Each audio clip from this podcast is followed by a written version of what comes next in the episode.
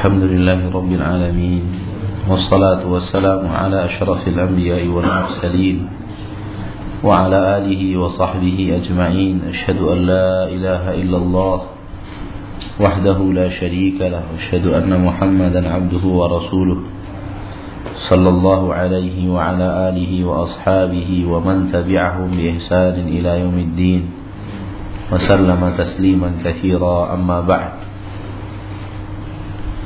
Wa akhwati fid din rahimani wa rahimakumullah.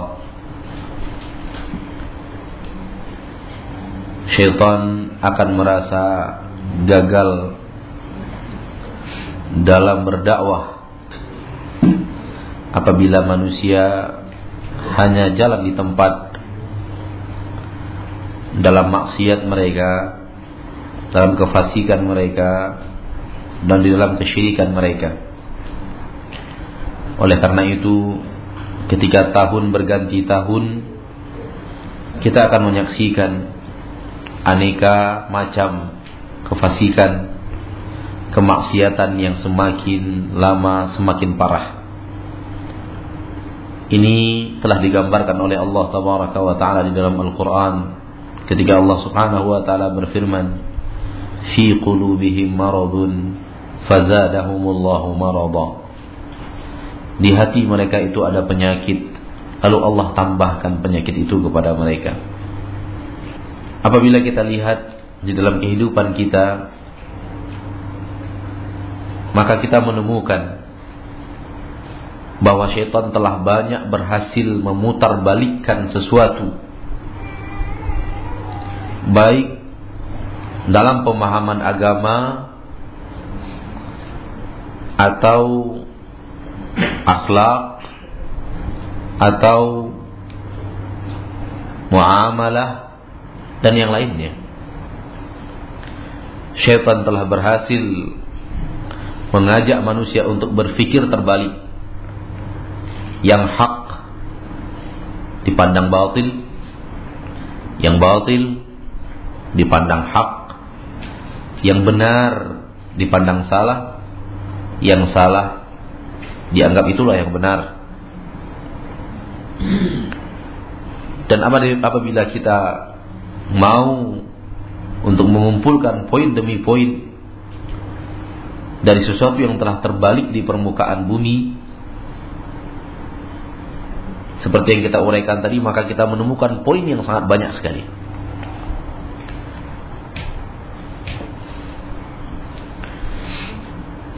Lia Eden dianggap sebagai pemuka agama yang terhebat di kelompoknya.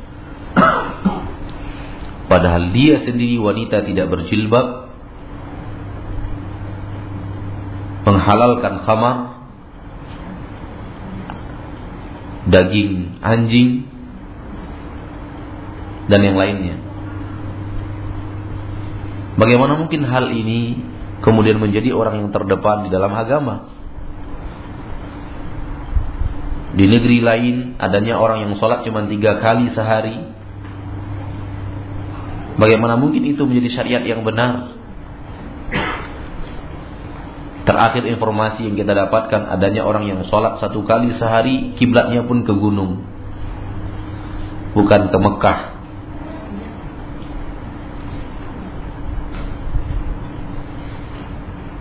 Syiah mempunyai keyakinan bahwa orang yang semakin banyak taqiyah, dia semakin banyak takwanya kepada Allah. Taqiyah yang mereka maksud adalah berbohong untuk kebaikan.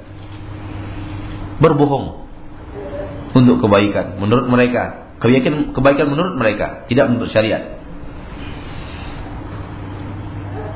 Lalu mereka firmankan ayat-ayat Al-Qur'an mereka terjemahkan ayat Al-Quran In akramakum indallahi atqakum. Sesungguhnya yang paling mulia di antara kalian adalah orang yang paling banyak takiyahnya Kepada orang lain. Paling banyak bohongnya. Manusia-manusia mulia seperti Abu Bakar dan Umar Dijadikan oleh orang syiah dalam keyakinan mereka sebagai manusia paling laknat Terbalik sudah. 180 derajat. Apabila kita men, me, melihat, menelik perilaku kehidupan masyarakat muslim dan muslimah di zaman kita sekarang pun kita akan melihat keterbalikan yang luar biasa. Kita melihat seorang wanita karir keluar rumah tanpa jilbab dengan pakaian elegan, kerja bersama laki-laki, jauh dari suami, bepergian bersama suami orang, itu jauh lebih dimuliakan dibanding wanita muslimah yang berpakaian rapi, syariat, lapang, menutup aurat, menjadi ibu rumah tangga. Lebih dimuliakan wanita seperti itu. Ketika terjadi pernikahan yang dipajang, disolek, dipajang itu yang lebih baik menurut mereka daripada muslimah yang ditempatkan di sebuah tempat khusus untuk muslimah saja tidak bercampur baur dengan kaum laki-laki. Yang terbaik bagi mereka adalah apabila anak mereka disolek sedemikian rupa, dihiasi rambutnya, alisnya, pipinya, dibedaki sampai pipinya berwarna-warni, dipajang di depan umum seharian. Itu yang menurut mereka yang lebih baik.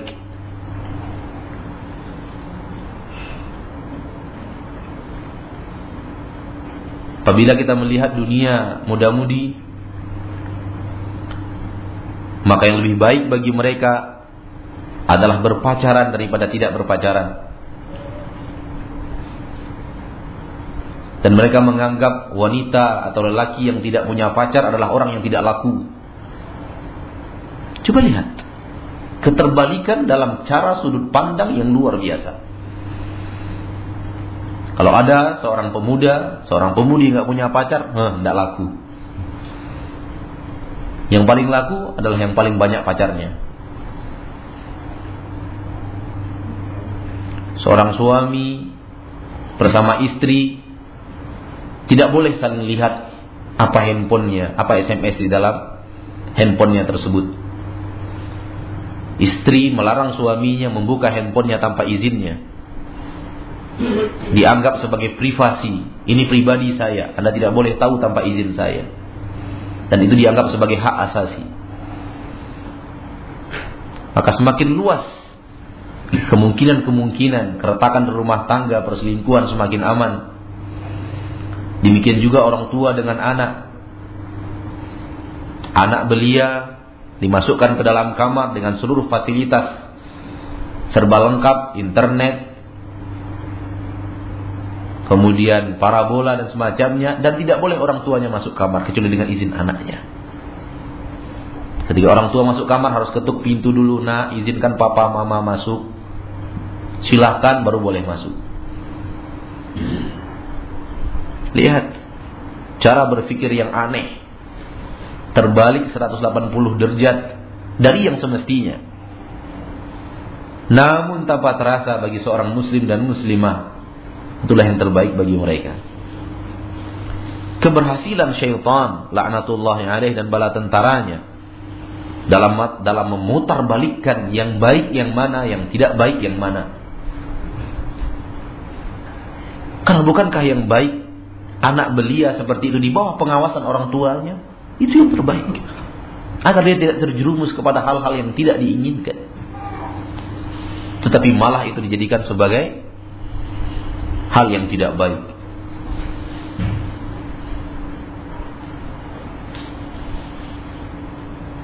Bagi antum yang punya kemampuan menulis, silakan tulis sebuah buku dengan judul dunia yang sudah terbalik. Antum akan menemukan poin yang sangat banyak sekali bahwa dunia ini terbalik sudah. Pemahaman orang tentang ini yang benar, ini yang sangat terbalik sudah. Dan itu dalam poin yang sangat banyak dalam akidah, dalam muamalah, dalam pergaulan bersama manusia, dalam hubungan di dalam perdagangan dan semacamnya. Di dalam dunia perdagangan yang dipahami orang sekarang, kalau berdagang kayak duit sendiri itu bukan dagang. Yang dagang itu ngutang. Silahkan tanya para para saudara. Ditebarkan di tengah keyakinan mereka bahwa kalau dagang pakai uang sendiri itu nggak dagang. Yang dagang itu pinjam uang orang diputarkan. Jadi disuruh kita berhutang. Itu baru dagang kata mereka. Silakan tanya para pedagang. Begitu pemahaman yang kemudian beredar, beredar dan diyakini kebenarannya. Pada Rasulullah SAW melarang kita untuk berhutang. Menjauhkan diri semaksimal mungkin dari hutang. Apa tadi kemudian kalau hutangnya adalah hutang yang berbunga, riba dan semacamnya maka sudah terbalik sudah. Pola pikir yang sudah banyak sekali terbalik buah daripada manusia lalai daripada agamanya sehingga disambar oleh jebakan-jebakan iblis dan syaitan dan bala tentaranya. Dan mereka adalah orang yang sangat mahir menipu manusia. Iblis syaitan sangat mahir menipu manusia. Bagaimana tidak? Mereka sudah uji coba ribuan tahun Ribuan tahun sudah. Tidak hitungan ratusan tahun, mereka ribuan tahun. Kita tidak tahu sudah sudah berapa umur dunia ini. Atau mungkin jutaan, kita tidak tahu. Sudah berapa juta umur dunia ini. Semenjak Nabi Adam sampai sekarang sudah berapa juta tahun, kita pun tidak tahu. Atau sudah berapa puluh ribu tahun, kita tidak tahu. Belum lagi Nabi Adam turun ke dunia ini, iblis sudah berpikir bagaimana menyesatkan manusia sampai detik ini. Maka tidak ayal kalau kita tidak berpegang teguh dengan kitabullah dan hadis-hadis Rasulullah, kita akan diputar balik oleh iblis. Seperti kaidah yang tadi yang kita sampaikan. Kenapa ada orang muslim mengatakan berpegang teguh dengan Al-Quran dan hadis fasik? La haula wa la quwata illa billah. Nabi mengatakan berpegang teguh dengan Al-Quran dan Sunnah. Itu yang akan mengantarkan kita ke ridho Allah. Namun mereka katakan kefasikan. Maka ikhwani wa akhwati fi din rahimani wa rahimakumullah. Tidak ada jalan yang terbaik selain apa yang dikatakan Rasulullah sallallahu alaihi wasallam. Apabila kalian sudah melihat perbedaan pendapat yang sangat banyak, fa'alaikum bisunnati. Hendaklah kalian berpegang teguh dengan sunnahku. Wa sunnatil khulafa'ir rasyidin min ba'di. Dan sunnahnya para khulafa'ur rasyidin setelahku. A'udhu alaiha bin nawajid Pegang kuat dia, gigit dengan gigi gerahammu, keras-keras, jangan lepaskan. Akan ada orang-orang yang berusaha menariknya, tahan terus. Istiqamah di atas jalan yang hak, walaupun berat, terasa berat. Maka hanya pemahaman yang hak yang bersumberkan kepada kitabullah dan hadis-hadis Rasulullah sallallahu alaihi wasallam dengan pemahaman para sahabat generasi terbaik umat Islam yang bisa menyelamatkan umat dari pemahaman yang terputar balik ini. Mudah-mudahan Allah Subhanahu wa taala memperlihatkan kepada kita yang hak adalah hak adanya dan memberikan kekuatan kita untuk mengikutinya dan memperlihatkan bahwa yang batil adalah batil adanya dan memberikan kita kekuatan untuk meninggalkannya Wallahu alam. Silahkan kepada ikhwan atau akhwat yang memiliki pertanyaan, kita persilakan. Sahkah sholat kita di masjid yang lokasinya bersampingan atau berdampingan dengan tanah lokasi pemakaman umum? Pertama kita katakan tidak layak menjadikan lokasi pemakaman umum situ ada masjid. Harusnya kita menghindar menghindari pembangunan masjid di lokasi pemakaman umum. Karena kuburan bukanlah tempat sholat. Kata Rasulullah saya dilarang sholat di kuburan. Lalu kenapa sekarang umat Islam ada yang rajin membuat masjid dekat kuburan? Atau menggabungkan kuburan dengan masjid? Wallahu alam, apabila memang masjid itu didirikan karena di situ ada kuburan, asal usulnya ada penyengajaan, tinggalkan masjid itu. Dan usahakan kalau memang ada kekuatan untuk merubahnya kita rubah. Imam masjid yang dipindahkan atau kuburan yang dipindahkan. Tapi kalau memang tidak ada kesengajaan, awalnya masjidnya kecil, kemudian pemakaman umum jauh, kemudian masjid itu bertambah, tapi pemakaman umum adalah pemakaman umum, masjid adalah masjid. Kemudian ada bakar, pakar yang membatasi mereka. Insya Allah tidak apa-apa selagi pemakaman itu tidak masuk ke dalam tanah areal masjid. Tidak masuk ke dalam tanah areal masjid. Wallahu. Tapi secara umum jauhi tempat-tempat yang seperti itu karena mungkin kita tidak tahu keadaan yang sesungguhnya. Apakah adik dari mertua kita termasuk muhrim? Tidak. Ikhwani wa muhrim adalah atau mahram adalah 12 yang disebutkan oleh Allah di dalam Al-Qur'an surat An-Nisa ayat 23. Allah menyebutkan 13 di situ 1 sampai 12 mahram atau muhrim dalam bahasa Indonesia. Bahasa Arabnya mahram. Yang ke-13 tidaklah muhrim, tidaklah mahram. Yaitu yang terakhir yang kita sebutkan tadi wa anta jama'u bainal ukhtaini illa ma qad salaf. Jangan gabungkan dua orang bersaudara dua wanita bersaudara yang tidak boleh menggabungkannya. Dia tidak mahram. Yang tidak boleh adalah menggabungkannya. Apabila salah satunya lepas dari tali pernikahan baik dengan kematian atau dengan perceraian maka sudah boleh menikahi yang satunya lagi yang dilarang penggabungannya berarti yang 13 bukan mahram tinggallah yang mahram itu dari 1 sampai 12 Silahkan lihat kembali ke dalam surat An-Nisa ayat 23. Dan tidak disebut di situ adik mertua. Tidak disebut di situ adik mertua. Mertua iya, tapi adiknya tidak. Satu. Yang kedua, di dalam hadis Rasulullah SAW melarang. Di dalam ayat Allah melarang menyatukan dua wanita bersaudara. Betul? Di dalam hadis Rasulullah melarang menyatukan antara seorang istri dan bibinya baik bibi dari ayahnya atau bibi dari ibunya. Dilarang menyatukan mereka. Hadis. Nah Rasulullah SAW an tujma'a bainal mar'ati wa ammatiha wa bainal mar'ati wa khalatiha. Nah Rasulullah, Rasulullah telah melarang menyatukan seorang istri dengan adik ayahnya atau menyatukan istri dengan adik ibunya. Bibi dari ayahnya atau bibi dari ibu istri kita. Dilarang untuk disatukan. Berarti kalau istri kita sudah pisah dengan perceraian atau dengan wafatnya dia sudah boleh menikahi bibinya. Berarti tidak mahrim. Tidak mahram wallahu alam. Adakah ulama berbeda pendapat mengenai bangkit dari sujud bertumpu atau tidak bertumpu dengan tangan? Ya, terjadi perbedaan pendapat dalam hal ini. Dan insya Allah kedua-duanya boleh Bertumpu dengan tangan atau tidak bertumpu dengan tangan Kedua-duanya boleh insya Allah ta'ala Apakah batu yang dibuat patung-patung akan dipertanyakan kepada Allah Boleh mungkin ya Apakah dia akan ditanya oleh Allah di hari kiamat nanti Manusia akan dimintai pertanggungjawaban atas perbuatannya atas per perbuatannya.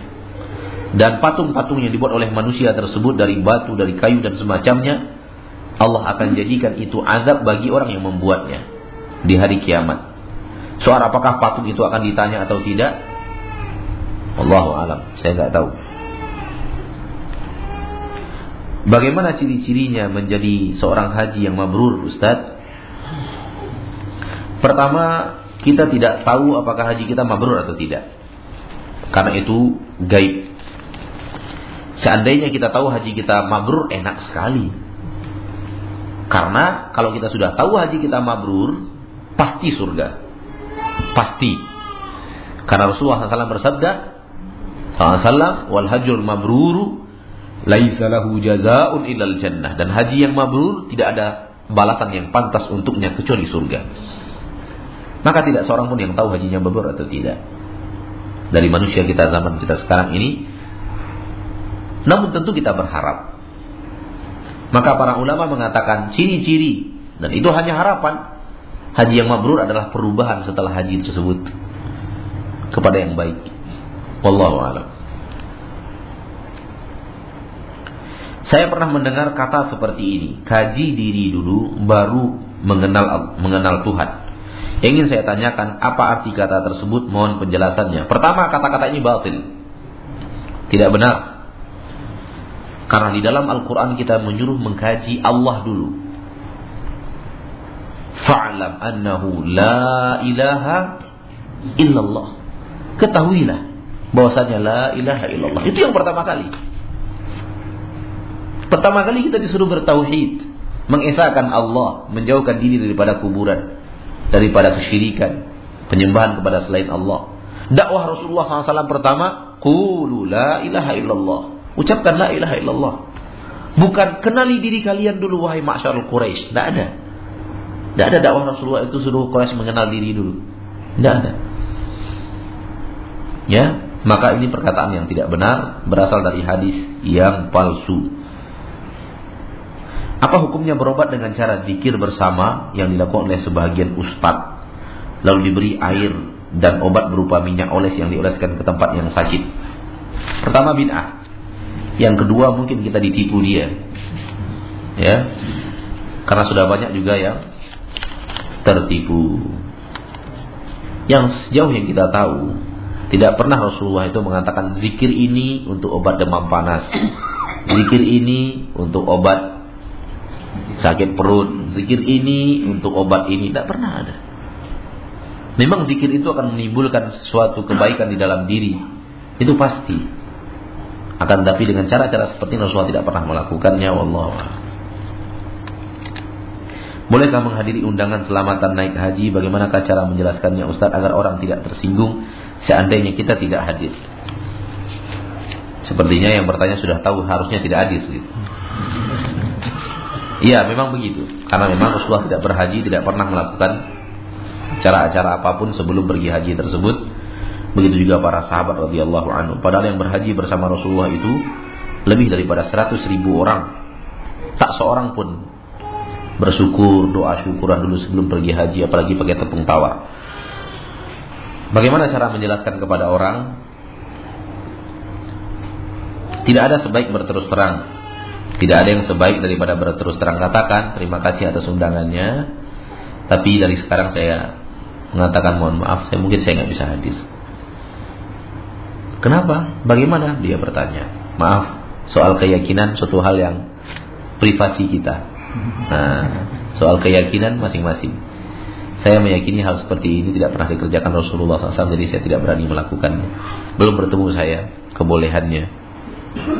Gitu. Daripada kita kemudian berbohong, oh saya ada pertemuan. Ternyata tahu dia bahwa itu tidak ada pertemuan. Apa sakit hatinya. Tidak ada yang sebaik berterus terang.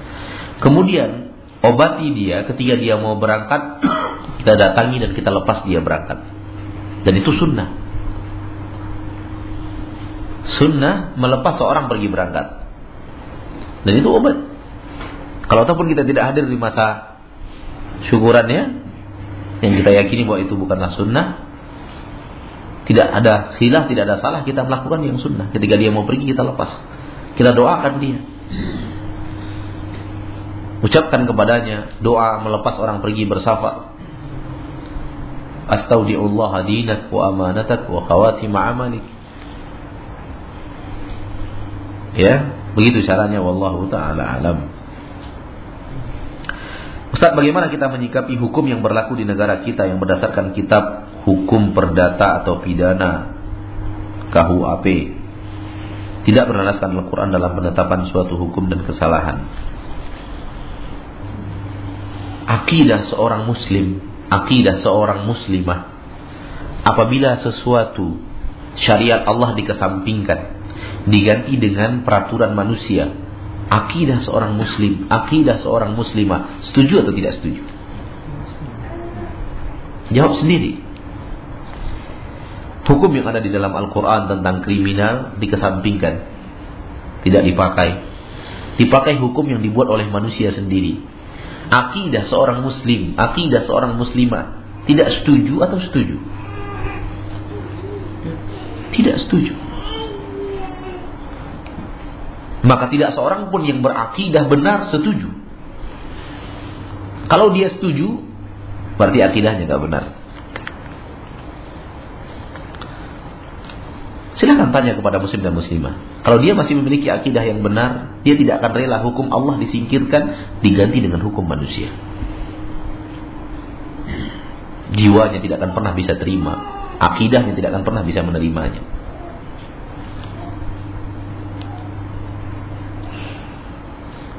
Maka tidak ada alasan untuk menyatakan boleh. Karena di sana sudah ada mengenyampingkan hukum Allah dan lebih percaya kepada hukum yang dibuat manusia. Walaupun sampai detik ini yang dibuat manusia itu bukanlah solusi. Sampai detik ini yang dibuat manusia itu bukanlah solusi.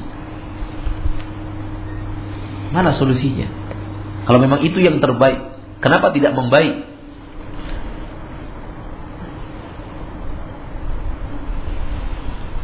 Saya membaca di sebuah majalah satu hari kriminal di Amerika, satu hari kriminal di Amerika, dunia yang negara yang paling mengagungkan demokrasi katanya.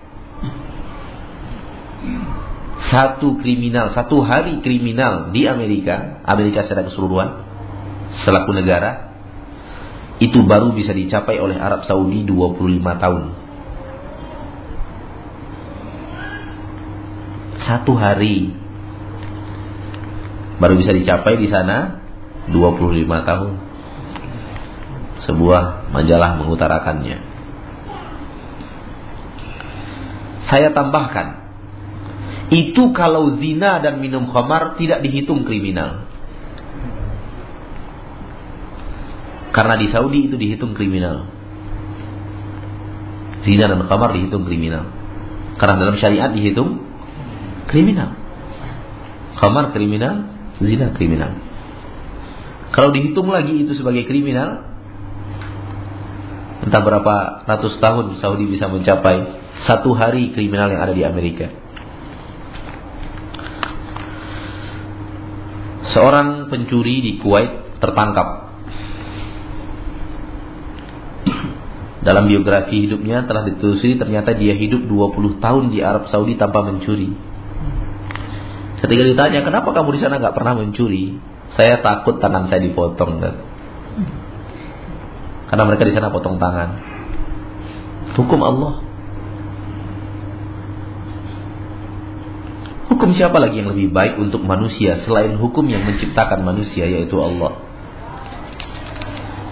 Hah? manusia kita saja beli mobil mewah Toyota pas bengkelnya kita masukkan Mitsubishi matching nggak? Enggak itu baru makhluk yang menciptakannya atau merakitnya Toyota bengkelnya kita suruh Mitsubishi nggak tahu mereka Walaupun tahu-tahu sikit-sikit. Sementara yang menciptakan manusia Allah, kita tinggalkan hukumnya. Perbaikannya. Aturannya. Lalu kemudian kita lari kepada hukum makhluk. Dari arah mana pun selalu tidak tidak Kemudian Ketika seorang membunuh satu orang dalam agama Islam, kalau dengan sengaja dia membunuh, ahli warisnya berhak minta hukum kisos. Tuntut balas. Bunuh satu, bunuh satu. Satu sama satu. Adil kan? Di hukum manusia tidak seperti itu. Oh jangan bunuh yang satu ini. Penjarakan saja. Didik dia, rawat dia, berikan dia kemampuan, berikan dia bekal. Supaya keluar jadi orang baik. Jangan bunuh dia. Hak asasi manusia dia berhak untuk hidup. Terbuktikah ini? Terbuktikah ketika dia dimasukkan penjara pulang jauh lebih baik daripada sebelumnya atau malah tambah pintar? Lalu kemudian keluar dia dicarinya orang yang ngadu kemarin, dibunuhnya lagi, masuk penjara lagi. keluar lagi, bunuh lagi. Satu akhirnya berbanding sepuluh. Mana yang lebih adil? Satu banding satu atau sepuluh banding satu? Itu yang pertama. Yang kedua, nyawa orang yang dibunuh tadi terhormat. Nyawa orang yang membunuh tidak terhormat. Kenapa malah yang dihormati nyawa yang membunuh? Kenapa malah yang dihormati nyawa nyawa nyawa orang yang membunuh ini? Padahal seharusnya yang dimuliakan adalah nyawa orang yang tidak bersalah. Kenapa penghargaan diberikan kepada mereka?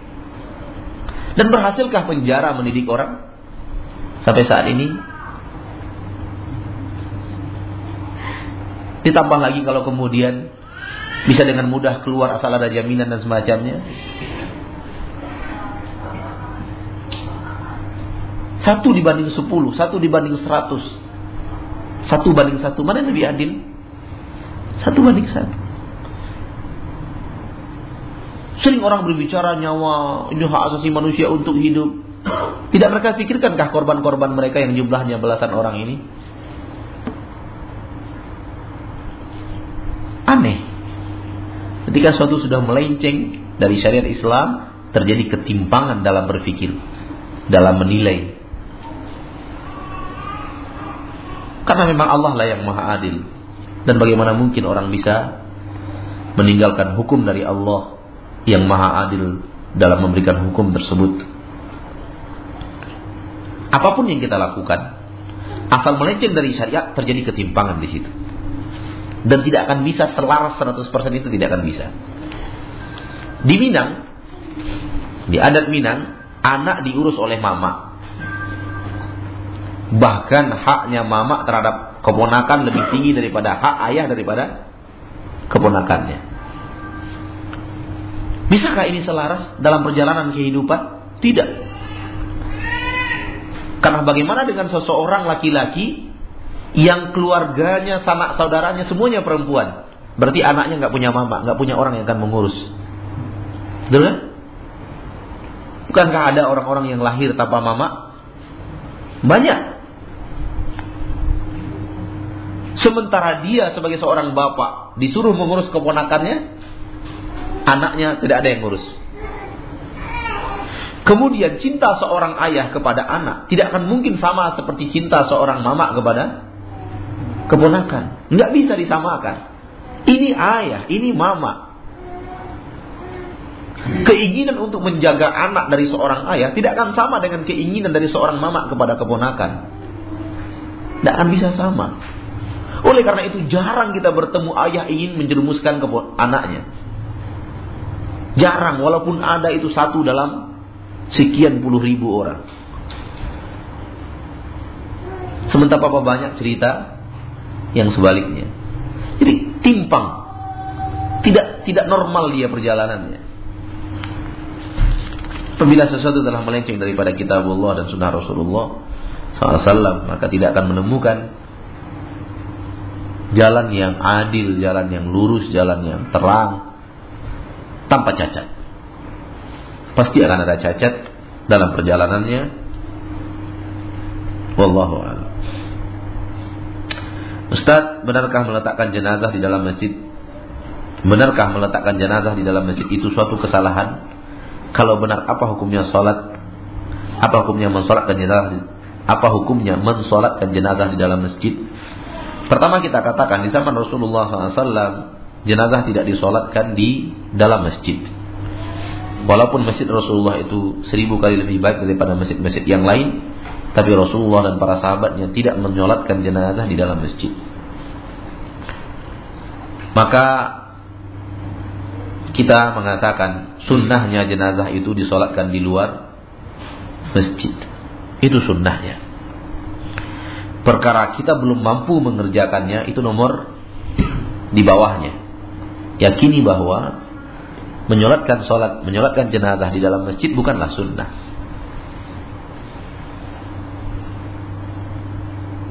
Yang benar jenazah itu disolatkan di luar masjid. Maka saya sampai sekarang mengidamkan sebuah masjid punya tempat khusus di sampingnya, kiri atau kanan atau di belakangnya, tempat khusus untuk menyolatkan jenazah. Mudah-mudahan dikabulkan sebelum saya wafat melihat masjid yang seperti ini. Untuk menghidupkan sunnah. Karena sekarang kita lakukan di luar, apa kata orang? Di, di, di, di panas matahari, misalnya di Masjid Al-Fida kita sholatkan di halamannya, tempat lalu lalang mobil segala macam kan? Masih berat, butuh sosialisasi yang panjang, butuh cara menerangkan, menyadarkan masyarakat untuk kemudian bersama-sama melakukannya. Ya. Karena untuk menghidupkan sebuah sunnah yang telah lama mati itu butuh waktu, butuh tenaga, butuh perjuangan, pengorbanan. Ya. Kita berharap suatu saat hidup di lingkungan yang paham akan semua itu sehingga kita bisa membuat sebuah masjid yang sholat jenazahnya di luar. Pertanyaan berikutnya menarik. Bagaimana dengan Masjidil Haram sekarang orang jenazah disolatkan di dalam masjid? Di Madinah juga sekarang di Masjid Rasulullah SAW di Madinah orang juga menyolatkan mayat di dalam masjid. Perkataan jawaban kita pertama bahwa syariat kita berasal dari Rasulullah SAW, bukan berasal dari Mekah atau dari Madinah. Ini penting dulu.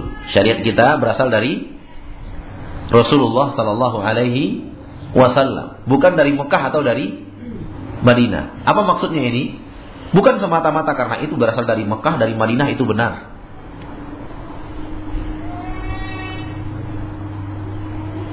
Tapi kalau sudah berasal dari Rasulullah pasti benar, walaupun tempatnya bukan di Mekah dan bukan di Madinah. Gitu. Jadi jangan pandang sesuatu masalah benar atau tidak benar hanya karena berasal dari Mekah atau dari Madinah. Karena di Mekah itu juga ada hal-hal yang tidak benar secara syariat. Baik di kotanya, baik di masjidnya.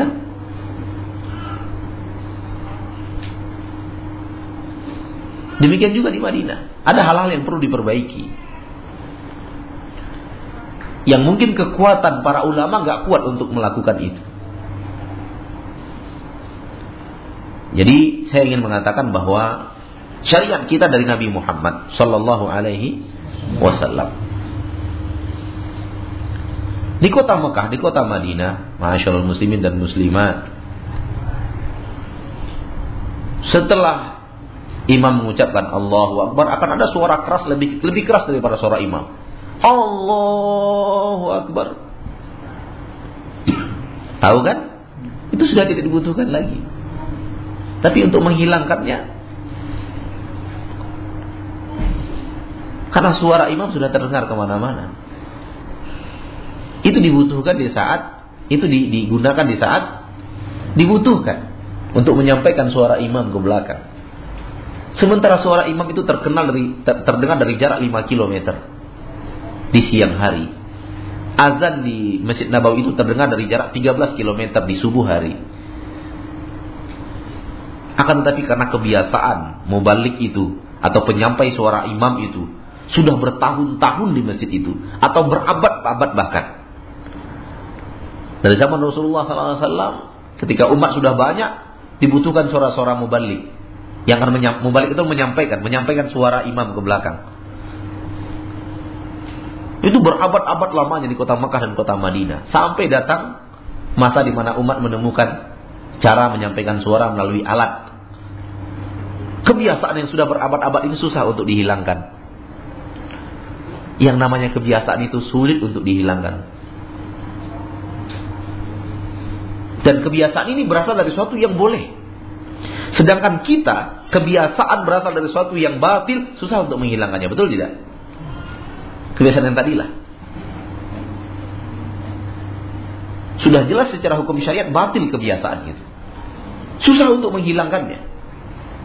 Susah untuk memahamkan orang tua kita yang belum mengerti bagaimana walimah secara sunnah, memahamkan mereka bahwa anaknya jangan dipajang. Padahal itu batil. Hampir seluruh ikhwan dan akhwat yang menikah oleh orang tuanya belum mengerti, menemukan kesulitan yang luar biasa. Sehingga akhirnya apa boleh buat? Mengalah. Padahal yang kita lakukan itu batil. Tapi karena sudah menjadi adat istiadat, susah sekali mengangkatnya. Susah sekali menghilangkannya. Apalagi mereka yang pada dasarnya kejadian seperti itu boleh secara syariat. Dan itu sudah terjadi bertahun-tahun, berabad-abad. Maka ikhwan wa akhwat fiddin rahimani rahimakumullah, jangan karena hanya itu ada di Mekah. Kiblat kita atau kiblat kita, tempat kita untuk melihat apakah itu syariat atau tidak, tidak syariat dan dari Rasulullah sallallahu alaihi wasallam. Di saat kita belum bisa mengamalkan sunnah itu, kita akui bahwa sunnah itu seperti ini walau kita belum bisa mengamalkannya. Butuh proses waktu kita untuk mengamalkannya, menyadarkan masyarakat kita, membuat masjid yang bisa untuk itu dan semacamnya. Ya, ada usaha untuk seperti itu. Makanya seperti yang saya katakan tadi, saya mengidamkan sebuah masjid yang ada tempat untuk menyolatkan jenazah di luarnya. Mungkin semacam pendopo pendopo apa? Iya.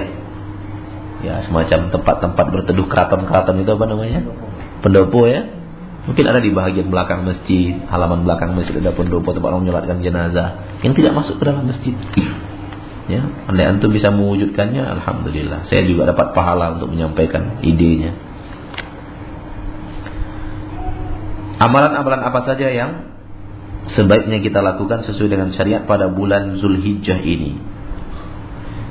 Ibadah haji diwajibkan bagi kaum muslimin yang mampu. Sampai sejauh mana batasan mampu di sini? Bila seseorang mampu rumah atau milik sendiri, apakah boleh lebih utama menjual rumah tersebut untuk naik haji, kemudian tinggal di rumah sewaan atau menabung sampai cukup mengumpulkan dana untuk naik haji? Jazakallah khairan. Baik. Apa saja amalan yang disunatkan disyariatkan pada bulan Zulhijjah, yaitu berkurban. Yaitu berkurban. Menyembelih hewan kurban. Apabila seseorang telah berniat untuk berkurban dan telah ada niat untuk berkurban di hari kurban, terhitung tanggal 1 Zulhijjah dengan tenggelamnya matahari tanggal 30 Zulqa'dah, dia tidak boleh lagi memotong rambut, memotong kuku, memotong kumis, Mencabut bulu-bulu yang ada di tubuhnya tidak boleh lagi. Kulit-kulitnya dikelupasin sudah tidak boleh lagi. Sampai dia memotong hewan kurbannya. Kemudian juga disunatkan beribadah banyak, banyak-banyak beribadah mulai daripada satu Zulhijjah sampai sepuluh Zulhijjah. sembilan Zulhijjah. Kemudian disunatkan puasa pada tanggal sembilan Zulhijjah pada hari Arafah puasa hari Arafah. Yaitu masih di tanggal 9 Zulhijjah. Ber, beribadah banyak macam-macam, berzikir, sholat, e, puasa. Perbanyak ibadah di 10 hari pertama, 9 hari pertama bulan Zulhijjah. Kata Rasulullah SAW, Mal amalu salih fi hadhihi al-ayyam Tidaklah amal saleh di, hari-hari ini, hari-hari sembilan pertama bulan Zulhijjah, tidaklah amal saleh di hari-hari ini, tidak ada amal saleh yang bisa menandinginya. Kecuali seseorang yang pergi ke medan jihad dengan jiwanya, dengan hartanya, kemudian tidak balik lagi. Menandakan besarnya amal saleh yang dilakukan seorang Bani Adam pada awal-awal hari Zulhijjah. Itulah dia firman Allah wal fajri walayalin ashr. Demi fajar, demi malam yang sepuluh. Malam pertama, malam kedua, malam ketiga, malam keempat, malam kelima, malam keenam, malam ketujuh, malam kedelapan, malam kesembilan, malam ke sepuluh, Zulhijjah. Termasuk siangnya. Ada hari-hari di mana kita beribadah luar biasa. Pahala ibadah di situ luar biasa. Seperti kata Rasulullah, tidak ada yang melewatinya kecuali orang yang pergi berjihad dengan hartanya, dengan jiwanya dan tidak pulang. Tidak kembali lagi. Adapun mampu berhaji ada tiga poin. Pertama mampu secara finansial, kedua mampu dalam keadaan kesehatan, ketiga mampu yaitu amannya perjalanan. Mampu dalam amannya perjalanan. Tiga ini unsur kemampuan dalam syariat Islam. Apabila telah terwujud ketiga-tiganya, maka wajib pergi haji. Bagaimana dengan rumah pribadi? Andai andai yang memiliki rumah pribadi itu mau dia untuk menjualnya, rela dia. Rela hidup di rumah sewaan, yang penting dia bisa pergi haji. Boleh, silakan. Tapi tidak ada kewajiban untuk menjual rumah pribadi yang untuk tempat tinggal kita dan anak dan istri kita tidak ada kewajiban untuk pergi haji. Seperti itu harus menjualnya, tidak. Ya. Tapi kalau dia ingin, rela dia istrinya dan anak-anaknya mendukung. Ya. Atau anak-anaknya masih kecil, berarti keputusannya hanya suami istri. Rela untuk menyewa setelah ini, jual rumah pribadi, cari uang lagi untuk cari cari rumah nantinya. Mau dia seperti itu, boleh. Walau tidak wajib dia melakukan hal yang seperti itu. Sampai di sini pertemuan kita. Semoga Allah tabaraka wa taala rabbul izzati wal mengumpulkan kita bersama Nabi di akhirat bersama orang-orang yang mengikuti beliau dan semoga Allah Subhanahu wa taala menumbuh kembangkan kepada kita kecintaan untuk mengikuti sunnah Rasulullah SAW mempelajarinya dan mengamalkannya kita akhiri subhanakallahumma wa bihamdik asyhadu an la ilaha illa anta astaghfiruka wa atubu ilaik walhamdulillahi rabbil alamin assalamualaikum warahmatullahi wabarakatuh